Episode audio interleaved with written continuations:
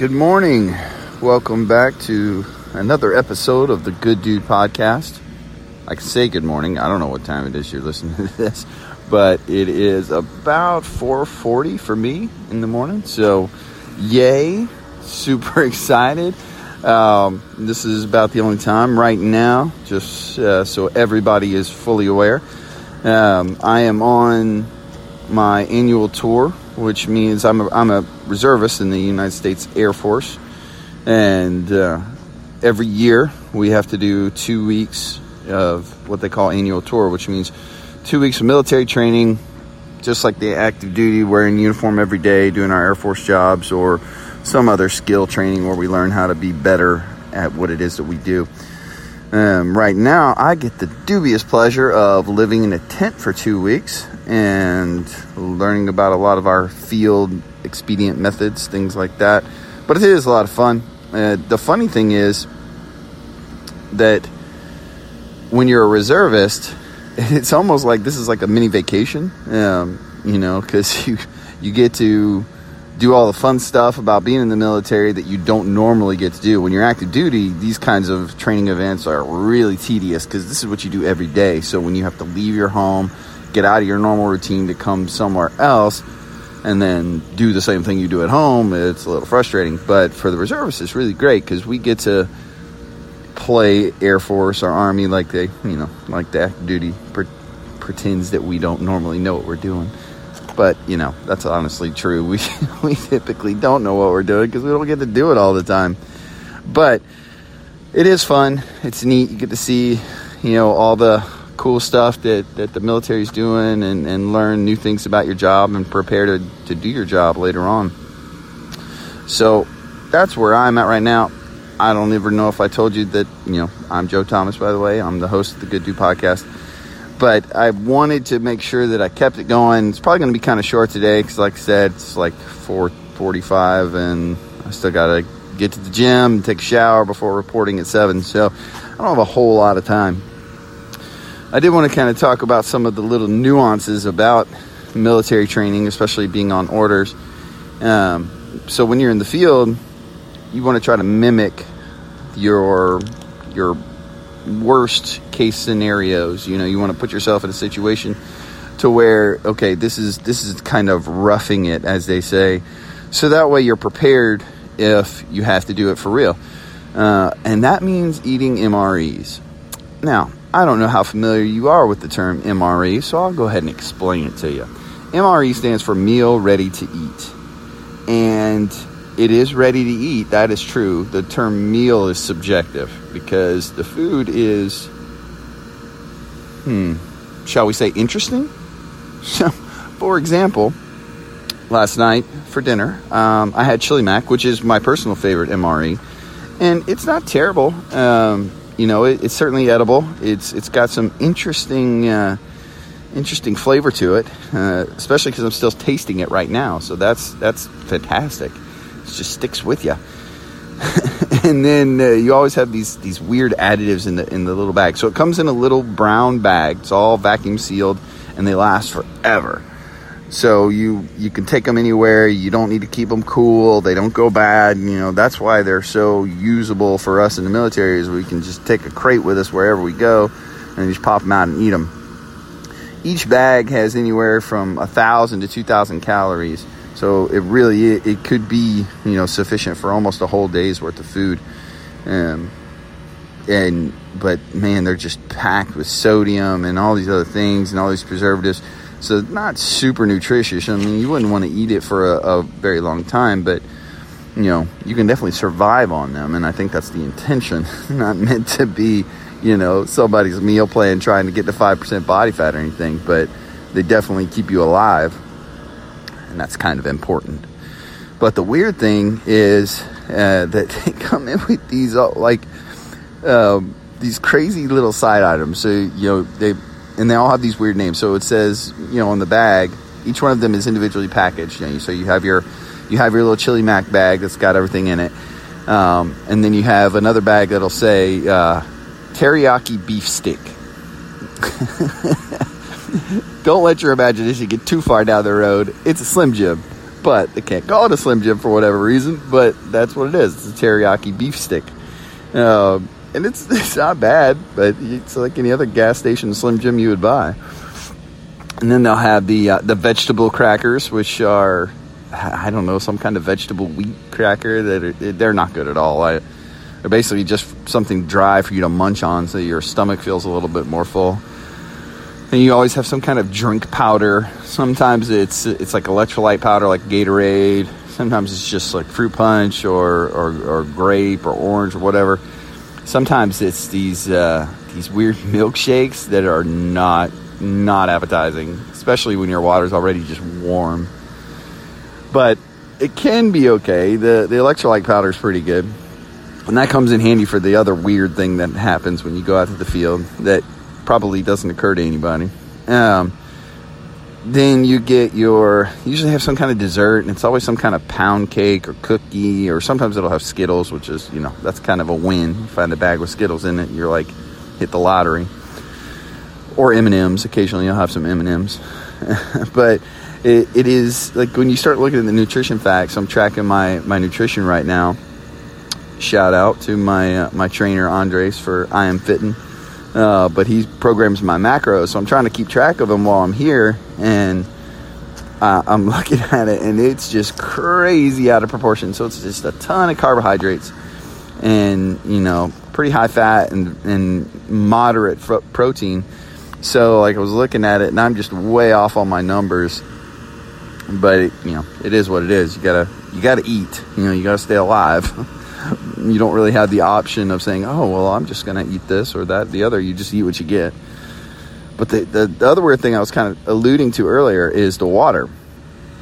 So the water we drink here is is purified on site, um, you know, because that's one of our jobs as civil engineering uh, troops. Is we we process the water for everybody to drink. So we have these machines that, that clean the water and, and purify it and all that, and, and they work spectacularly well. What they do is they work way too well. So the water is is distilled and, and use a reverse osmosis process, which means they have absolutely no minerals in them whatsoever. So they do not hydrate you at all. Uh, what's the purpose of having water that doesn't hydrate you? I don't know. So you have to eat, drink these electrolyte power powders and make sure you're eating enough food so you don't overhydrate, flush your body with of minerals and and die. You know, people can die from that, and it's happened before. But I don't understand why we still keep doing it. I think you'd figure out a better way to fix this uh, this problem, but you know that's that's how we roll. So so all of our our potable water, as they say, is is just completely distilled water that has no value whatsoever other than being wet. So people will get dehydrated even though they're drinking a lot of water, and it seems really crazy. But as long as you're eating, you're usually okay. It's the people that decide that they don't want to eat MREs and, and they're they're not going to do it. They, they get themselves into trouble. But uh, other than that, some some funny things you may not think are problems. Um, you know, in, in, the Air Force we have we have great tents. I mean, they really are. They're they're well made. They're really well insulated. You know, they they're they're clean. People keep them up, so it's it's really not a bad place to sleep. Cots are, eh, you know, you get used to it, but it, they they're okay. But the tent's nice, and it, like I said, it's well insulated. So even in the summer in Florida, you, if you got the the ECU, the environmentally condition environmental conditioning unit, basically an AC unit. I don't know why they decided to call it an ECU as opposed to an ACU, or I don't know, whatever. Anyway, it, it's our it's our AC, and you cut that bad boy on, and it is freezing in our tent. It's 95 degrees outside right now at 5 in the morning, and I can't barely stay in my tent because it's so daggum cold. Last night, for example, I slept inside my sleeping bag with my winter cap on and a shirt over my head so my face wouldn't freeze. It was freezing. Oh, it's, but here's the catch you don't want to turn it down because if you turn it down during the day, your tent will get super hot. so, yeah, it's it's it's not cool, or, or, it is cool, I guess. You know, whatever. But um, I'd certainly rather that than just be laying there sleeping or sweating. So I guess that's good. But at the same time, man, nobody wants to wake up and try to put your shoes on when it's freezing cold in the tent. So you get used to everything, but it, that's certainly some interesting problems. Uh, other than that, it's really not too bad. Our gym is great. Man, they have a better gym here than I think most places, you know, most commercial places do. I mean, they, they've got a CrossFit gym that's set up. They've got everything. They've got a full, like, regular, you know, bodybuilding gym like LA Fitness or whatever. Um, they've got a huge MR, MWR, which is Morale, Welfare, and Recreation. Like, has TVs and pool tables and video games and all kinds of stuff. And then just a big picnic area where everybody kind of hangs out and talks. And, I think that's the most fun about being here, you know, as a reservist, is you really get to meet the active duty and get to hang out with them and, um, you know, chat and learn from them, and, and they get to learn from you. Because that's the other trade off. So, the the active duty, they, they get very uh, tunnel vision, I guess is the best way to put it. They get stuck in their jobs, and that's all they know. Whereas the reservist, you know, we all have careers outside of the Air Force, so we have a much different perspective on what we do and how we do it because we can see it from other directions. And most of us have had many jobs in the Air Force or in the military in general, so we can see it from different angles. Whereas, you know, if you're an Air Force officer and you're in active duty, you do what you do. You don't really do anything else. You don't have that opportunity. You just you just do your job until you get promoted or until another slot opens up, and then you may do that job. But you, you're very secluded from the rest of the of the Air Force.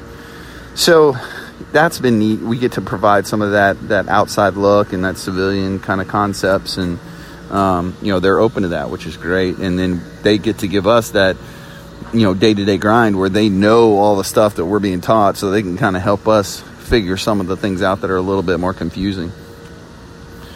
Um, hmm, what else can I tell you about this spectacular place?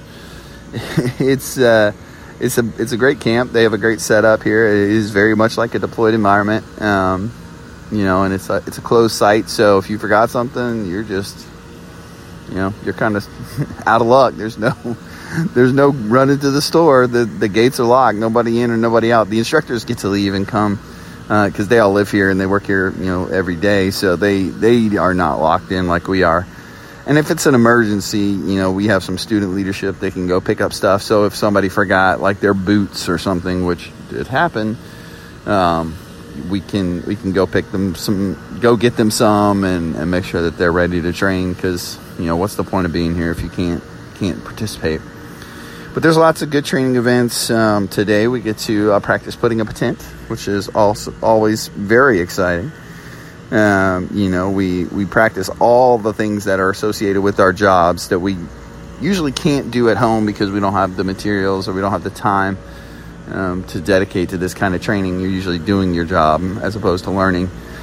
So it's a it's a great place, and um, I don't know if I told y'all we're at Tyndall Air Force Base, which is in Panama City, and um, and it's a great setup. They the the instructors here are really good. Um, you know, and, and I, I really enjoy military training. I, I like the way it's structured and I like the way it's laid out. Maybe it's just me personally, and I appreciate that type of, of teaching environment. But you know, I, I don't appreciate it when, when you have an instructor who's who's looking to confuse you or trying to get you to to miss a few questions so that way they can feel superior. That's not the case at all with these guys. They they want you to learn. They want you to be the best at, at what you do. Um, and and I, I really appreciate that. I think that's definitely the mentality you should have as an instructor is you should want people to succeed and, and that will reflect well upon you as an instructor. Well, anyhow, I'm going to keep this kind of short. Like I said, I got to get in the workout and then uh, get in the shower because I'm sure I'll be nasty when I walk out of this gym. But I appreciate you guys listening. Sorry for the uh, the briefness of this episode. Um, I'm gonna be here for a while, so I'll try to make the next one a little bit more structured. Uh, but thanks for listening. Um, if you haven't already, uh, please check out my book, uh, Athleta Christi. It's on, or Providence is, is either one of those things you look up. Um, it's on Amazon, it's on iBooks, and uh, if you want, you know, please take a look, download, uh, tell your friends, leave me a review. I'd really appreciate it. Uh, if you like the podcast, you know, leave me a review on iTunes or Spotify. Rate it for me. Let me know what you think. If you have some ideas for show ideas, um, that'd be great. and love to hear them. I'm happy to happy to talk about anything that, that you guys want to listen to. Well, I guess that's all I got. Take care. Bye.